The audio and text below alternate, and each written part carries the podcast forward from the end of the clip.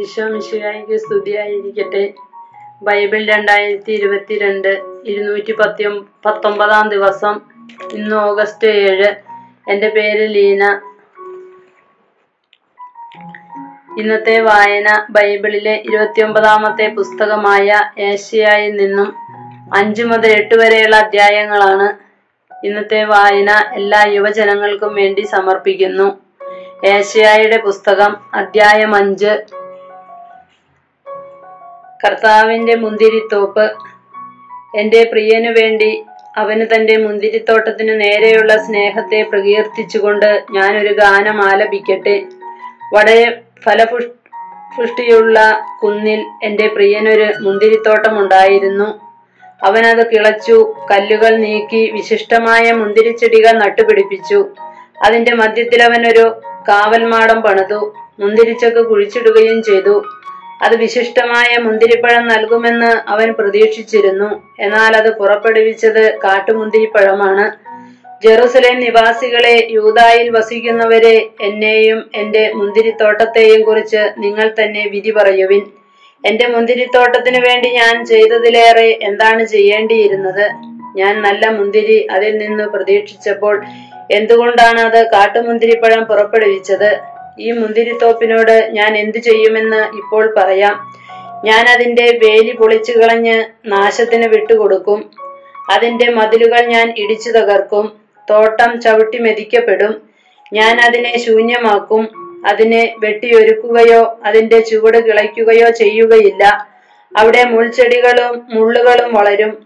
അതിൻ അതിന്മേൽ മഴ വർഷിക്കരുതെന്ന് ഞാൻ മേഘങ്ങളോട് ആജ്ഞാപിക്കും. സൈന്യങ്ങളുടെ കർത്താവിന്റെ മുന്തിരിത്തോട്ടം ഇസ്രായേൽ ഭവനമാണ് യൂതാ ജനമാണ്. അവിടുന്ന് ആനന്ദം കൊള്ളുന്ന കൃഷി നീതിക്ക് വേണ്ടി അവിടുന്ന് കാത്തിരുന്നു. ഫലമോ രക്തച്ചൊരിച്ചിൽ മാത്രം. ധർമ്മനിഷ്ഠയ്ക്കു പകരം നീതി നിഷേധിക്കപ്പെട്ടവരുടെ നിലവിളി. അധം അധർമ്മികൾക്ക് ദുരിതം. മറ്റാർക്കും വസിക്കാൻ ഇടം കിട്ടാത്ത വിധം വീടോട് വീട് ചേർത്ത് വയലോട് വയൽ ചേർത്ത് അതിന്റെ മധ്യത്തിൽ തനിച്ചു വസിക്കുന്നവർക്ക് ദുരിതം. സൈന്യങ്ങളുടെ കർത്താവ് ശബ്ദം ചെയ്യുന്നത് ഞാൻ കേട്ടു. അനേകം മന്ദിരങ്ങൾ നിർജനമാകും. മനോഹരമായ മാളികകൾ വസിക്കാൻ ആളില്ലാതെ ശൂന്യമായി കിടക്കും. പത്തേക്കർ മുന്തിരിത്തോട്ടത്തിൽ നിന്ന് ഒരു ബത്ത് വീഞ്ഞും ഒരു ഹോമർ വിത്തിൽ നിന്ന് ഒരു ഏഫ ധാന്യവും മാത്രം വിളവ് ലഭിക്കും.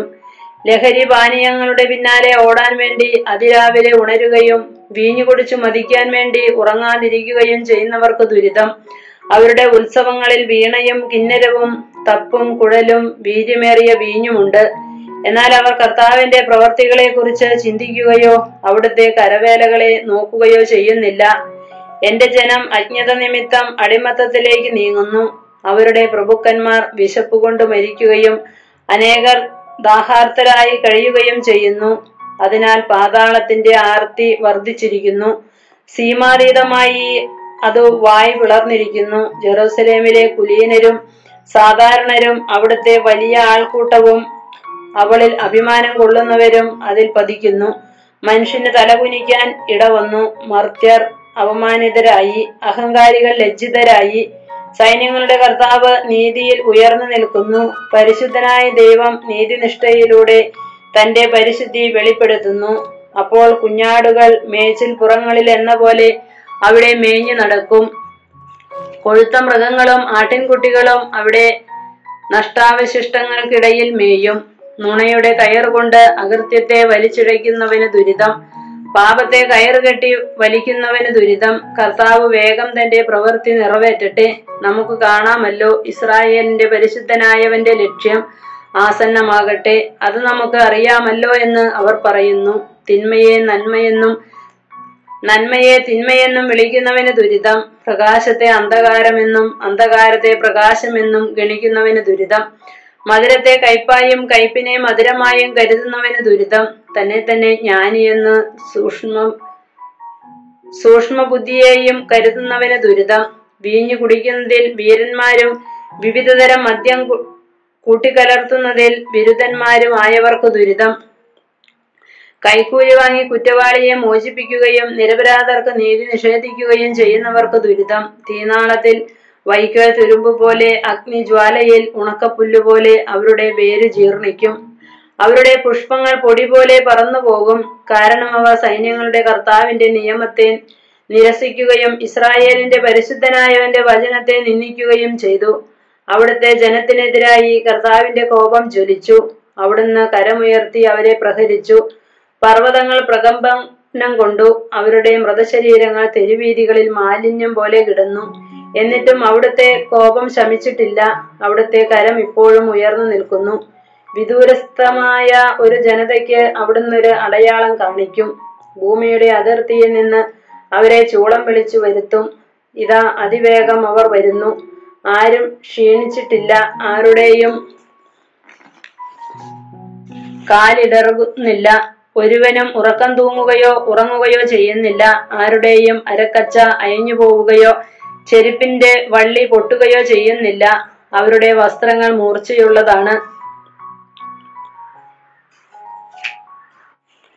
ആരുടെയും അരക്കച്ച അയഞ്ഞു പോവുകയോ ചെരുപ്പിന്റെ വള്ളി പൊട്ടുകയോ ചെയ്യുന്നില്ല. അവരുടെ അസ്ത്രങ്ങൾ മൂർച്ചയുള്ളതാണ്. അവരുടെ വില്ലു കുലച്ചിരിക്കുന്നു. അവരുടെ കുതിരകളുടെ കുളമ്പുകൾ തീക്കല്ലു പോലെയും അവരുടെ രഥചക്രങ്ങൾ ചുഴലിക്കാറ്റ് പോലെയുമാണ്. അവരുടെ ഗർജനം സിംഹത്തിന്റെത് പോലെയാണ്. യുവസിംഹങ്ങളെ പോലെ അവർ അലറുന്നു. അവർ മുരളുകയും ഇരപിടിച്ചു വലിച്ചു കൊണ്ടുപോവുകയും ചെയ്യുന്നു. ആർക്കും രക്ഷപ്പെടുത്താൻ സാധിക്കുകയില്ല. അന്ന് അവർ അതിനെ നോക്കി കടലിന്റെ ഇരമ്പൽ പോലെ മുരളും. ആരെങ്കിലും ദേശത്തേക്ക് നോക്കിയാൽ അവിടെ അന്ധകാരവും അസ്വസ്ഥതയുമായിരിക്കും. കാർമേഘങ്ങൾ പ്രകാശത്തെ വിഴുങ്ങിക്കളയും. അധ്യായം ആറ് ഏഷ്യായുടെ ദൗത്യം. ഉസിയ രാജാവ് മരിച്ച വർഷം കർത്താവ് ഉന്നതമായ ഒരു സിംഹാസനത്തിൽ ഉപവിഷ്ടനായിരിക്കുന്നത് ഞാൻ കണ്ടു. അവിടുത്തെ വസ്ത്രാഞ്ചലം ദേവാലയം മുഴുവൻ നിറഞ്ഞു നിന്നു. അവിടുത്തെ ചുറ്റും സെറാഫുകൾ നിന്നിരുന്നു. അവയ്ക്ക് ആറ് ചിറകുകൾ വീതം ഉണ്ടായിരുന്നു രണ്ട് ചിറകുകൾ കൊണ്ട് മുഖവും രണ്ടെണ്ണം കൊണ്ട് പാദങ്ങളും അവ മറച്ചിരുന്നു. രണ്ട് ചിറകുകൾ പറക്കാനുള്ളവയായിരുന്നു. അവ പരസ്പരം ഉദ്ഘോഷിച്ചുകൊണ്ടിരുന്നു. പരിശുദ്ധൻ പരിശുദ്ധൻ സൈന്യങ്ങളുടെ കർത്താവ് പരിശുദ്ധൻ ഭൂമി മുഴുവൻ അവിടുത്തെ മഹത്വം നിറഞ്ഞിരിക്കുന്നു. അവയുടെ ശബ്ദഘോഷത്താൽ പൂമുഖത്തിന്റെ അടിസ്ഥാനങ്ങൾ ഇളകുകയും ദേവാലയം ധൂമപൂരിതമാവുകയും ചെയ്തു. ഞാൻ പറഞ്ഞു എനിക്ക് ദുരിതം. ഞാൻ നശിച്ചു. എന്തെന്നാൽ ഞാൻ അശുദ്ധമായ അതരങ്ങളുള്ളവനും അശുദ്ധമായ അതരങ്ങളുള്ളവരുടെ മധ്യെ വസിക്കുന്നവനുമാണ്. എന്തെന്നാൽ സൈന്യങ്ങളുടെ കർത്താവായ രാജാവിനെ എന്റെ നയനങ്ങൾ ദർശിച്ചിരിക്കുന്നു. അപ്പോൾ സെറാഫുകളിൽ ഒന്ന് ബലിപീഠത്തിൽ നിന്ന് കൊടിൽ കൊണ്ടെടുത്ത ഒരു തീക്കനലുമായി എന്റെ അടുത്തേക്ക് പറന്നു വന്നു അവൻ എന്റെ അതരങ്ങളെ സ്പർശിച്ചിട്ട് പറഞ്ഞു ഇത് നിന്റെ അതരങ്ങളെ സ്പർശിച്ചിരിക്കുന്നു. നിന്റെ മാലിന്യം നീക്കപ്പെട്ടു. നിന്റെ പാപം ക്ഷമിക്കപ്പെട്ടിരിക്കുന്നു. അതിനുശേഷം കർത്താവ് അരുളി ചെയ്യുന്നത് ഞാൻ കേട്ടു. ആരെയാണ് ഞാൻ അയക്കുക? ആരാണ് നമുക്ക് വേണ്ടി പോവുക? അപ്പോൾ ഞാൻ പറഞ്ഞു ഇതാ ഞാൻ. എന്നെ അയച്ചാലും അവിടുന്ന് അരുളി ചെയ്തു പോവുക ഈ ജനത്തോട് പറയുക നിങ്ങൾ വീണ്ടും വീണ്ടും കേൾക്കുന്നു കേൾക്കും.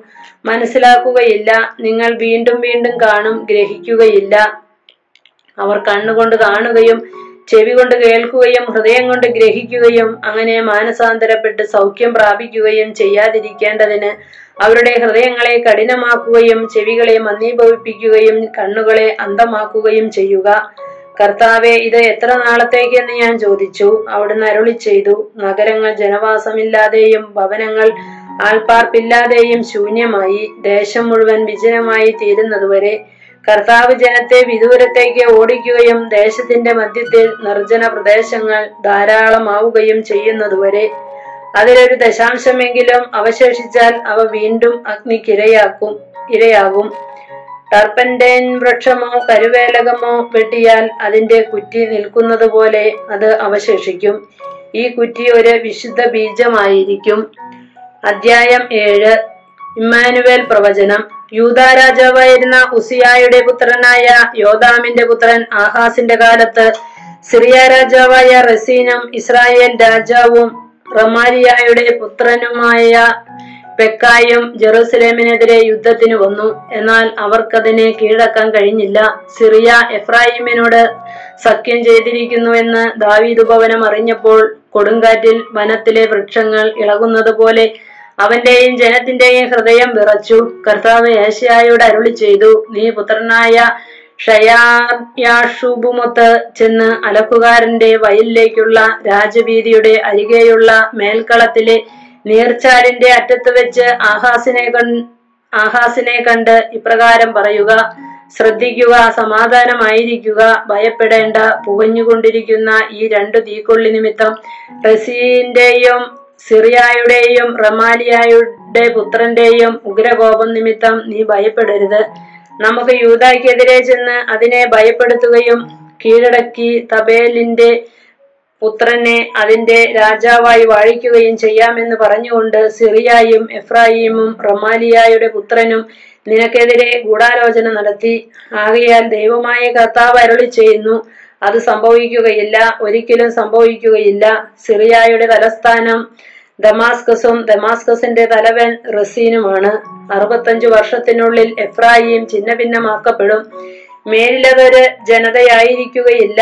എഫ്രായിമിന്റെ തലസ്ഥാനം സമരയായും അധിപൻ റമാലിയായുടെ പുത്രനുമാണ്. വിശ്വസിക്കുന്നില്ലെങ്കിൽ നിനക്ക് സുസ്ഥിതി ലഭിക്കുകയില്ല. കർത്താവ് വീണ്ടും ആഹാസിനോട് അരുളി ചെയ്തു നിന്റെ ദൈവമായ കർത്താവിൽ നിന്ന് ഒരടയാളം ആവശ്യപ്പെടുക. അത് പാതാളം പോലെ അഗാധമോ ആകാശം പോലെ ഉന്നതമോ ആയിരിക്കട്ടെ. ആഹാസ് പ്രതിവചിച്ചു ഞാനത് ആവശ്യപ്പെടുകയോ കർത്താവിനെ പരീക്ഷിക്കുകയോ ഇല്ല.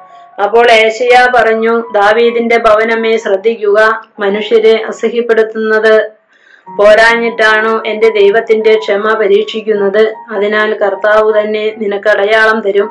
യുവതി ഗർഭം ധരിച്ച ഒരു പുത്രനെ പ്രസവിക്കും അവൻ ഇമ്മാനുവേൽ എന്ന് വിളിക്കപ്പെടും. തിന്മ ത്യജിക്കാനും നന്മ സ്വീകരിക്കാനും പ്രായമാകുമ്പോൾ ബാലൻ തൈരും തേനും ഭക്ഷിക്കും. നന്മതിന്മകൾ തിരിച്ചറിയാൻ ആ ബാലന് പ്രായമാകുന്നതിന് മുൻപ് നിങ്ങൾ ഭയപ്പെടുന്ന രണ്ട് രാജാക്കന്മാരുടെയും രാജ്യങ്ങൾ നിർജനമാകും. യൂതായിൽ നിന്ന് എഫ്രായിം വേർപിരിഞ്ഞതിൽ പിന്നെ വന്നിട്ടില്ലാത്ത തരത്തിലുള്ള ദിനങ്ങൾ.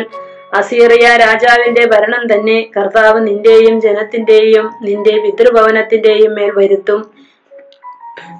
അന്ന് ഈജിപ്തിലെ നദികളുടെ ഉത്ഭവസ്ഥാനത്തുള്ള ഈച്ചകളെയും അസീറിയ രാജ്യത്തെ തേനീച്ചകളെയും കർത്താവ് വിളിച്ചു വരുത്തും.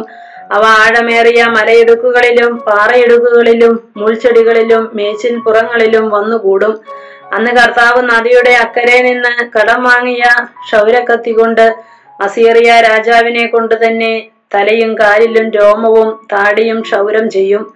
ആ നാളിൽ ഒരുവൻ ഒരു പശുക്കിടാവിനെയും രണ്ട് ആടുകളെയും വളർത്തും. അവ സമൃദ്ധമായി പാൽ നൽകുന്നത് കൊണ്ട് അവൻ തൈര് ഭക്ഷിക്കും. ആ ദേശത്ത് അവശേഷിക്കുന്നവരും തൈരും തേനും ഭക്ഷിക്കും. ആ ദിനത്തിൽ ആയിരം ഷെക്കൽ വെള്ളി വില വരുന്ന ആയിരം മുന്തിരിച്ചെടികൾ വളർന്നിരുന്ന സ്ഥലങ്ങളിൽ മുൾച്ചെടികളും മുള്ളുകളും വളരും. ദേശം മുഴുവൻ മുൾച്ചെടികൾ നിറഞ്ഞിരിക്കുന്നതിനാൽ അമ്പും വില്ലുമായിട്ടേ ആളുകൾ അവിടെ പ്രവേശിക്കുകയുള്ളൂ. തൂമ്പ കൊണ്ട് കിളച്ചിളക്കപ്പെട്ടിരുന്ന ആ കുന്നുകളിൽ ഇന്നും മുള്ളും മുൾച്ചെടിയും നിറഞ്ഞിരിക്കുന്നതിനാൽ നീ അവിടെ പ്രവേശിക്കുകയില്ല. അത് കന്നുകാലികളെ അഴിച്ചുവിടാനും ആടുകൾക്ക് മേയാനുമുള്ള സ്ഥലമാകും. അധ്യായം എട്ട്. ഏഷയായുടെ പുത്രൻ. കർത്താവനോട് അരുളി ചെയ്തു വലിയൊരു ഫലകമെടുത്ത് സാധാരണമായ അക്ഷരത്തിൽ മാഹൽ ഷലാൽ ഹഷ് ബാസ് എന്ന് ആലേഖനം ചെയ്യുക. പുരോഹിതനായ ഊറിയായെയും ജബറക്കിയായുടെ പുത്രനായ സഹറിയായെയും ഞാൻ വിശ്വസ്ത സാക്ഷികളായി ഇത് രേഖപ്പെടുത്താൻ വിളിച്ചു.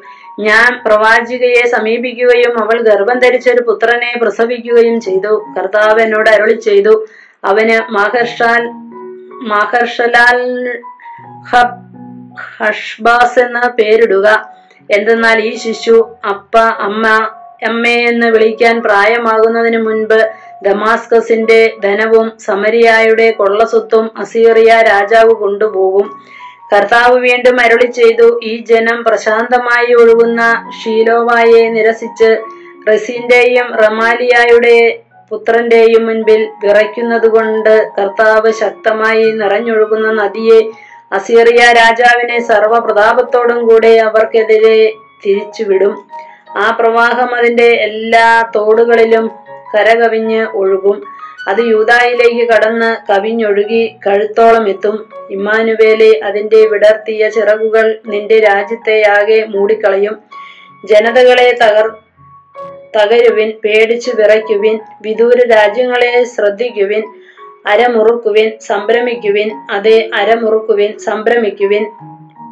നിങ്ങൾ കൂടി ആലോചിച്ചു കൊള്ളുവിൻ അത് നിഷ്ഫലമായി തീരും തീരുമാനം എടുത്തുകൊള്ളുവിൻ അത് നിലനിൽക്കുകയില്ല. ദൈവം ഞങ്ങളോട് കൂടെയുണ്ട് പ്രവാചകന് മുന്നറിയിപ്പ്. തന്റെ ശക്തമായ കരം എന്റെ മേൽ വെച്ചുകൊണ്ട് അവിടുന്ന് എന്നോട് അരുളി ചെയ്യുകയും ഈ ജനത്തിന്റെ മാർഗത്തെ ചരിക്കരുതെന്ന് മുന്നറിയിപ്പ് നൽകുകയും ചെയ്തു.